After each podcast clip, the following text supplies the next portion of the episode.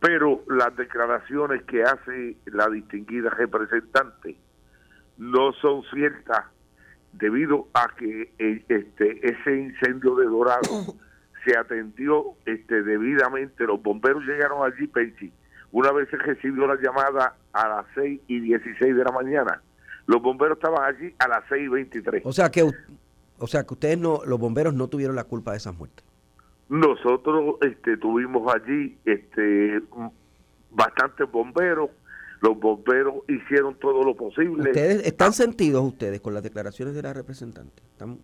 Nosotros entendemos que fueron desatinadas, que ella debió de haber este hablado con los bomberos que estuvieron en la operación porque ella no estaba en el sitio. ¿Usted cree que se debe disculpar la representante? Yo creo que ella debería de disculparse con los bomberos del país que los bomberos del país Pensi, son gente que todos los días este, exponen la vida para salvarla de nuestros conciudadanos. Y, y, lo hacen con, con mucho orgullo y mucha pasión. Y da pena que venga una representante desde la oficina del Capitolio allí este y haga esta, estas declaraciones sin sin ninguna base, porque es que no tienen base.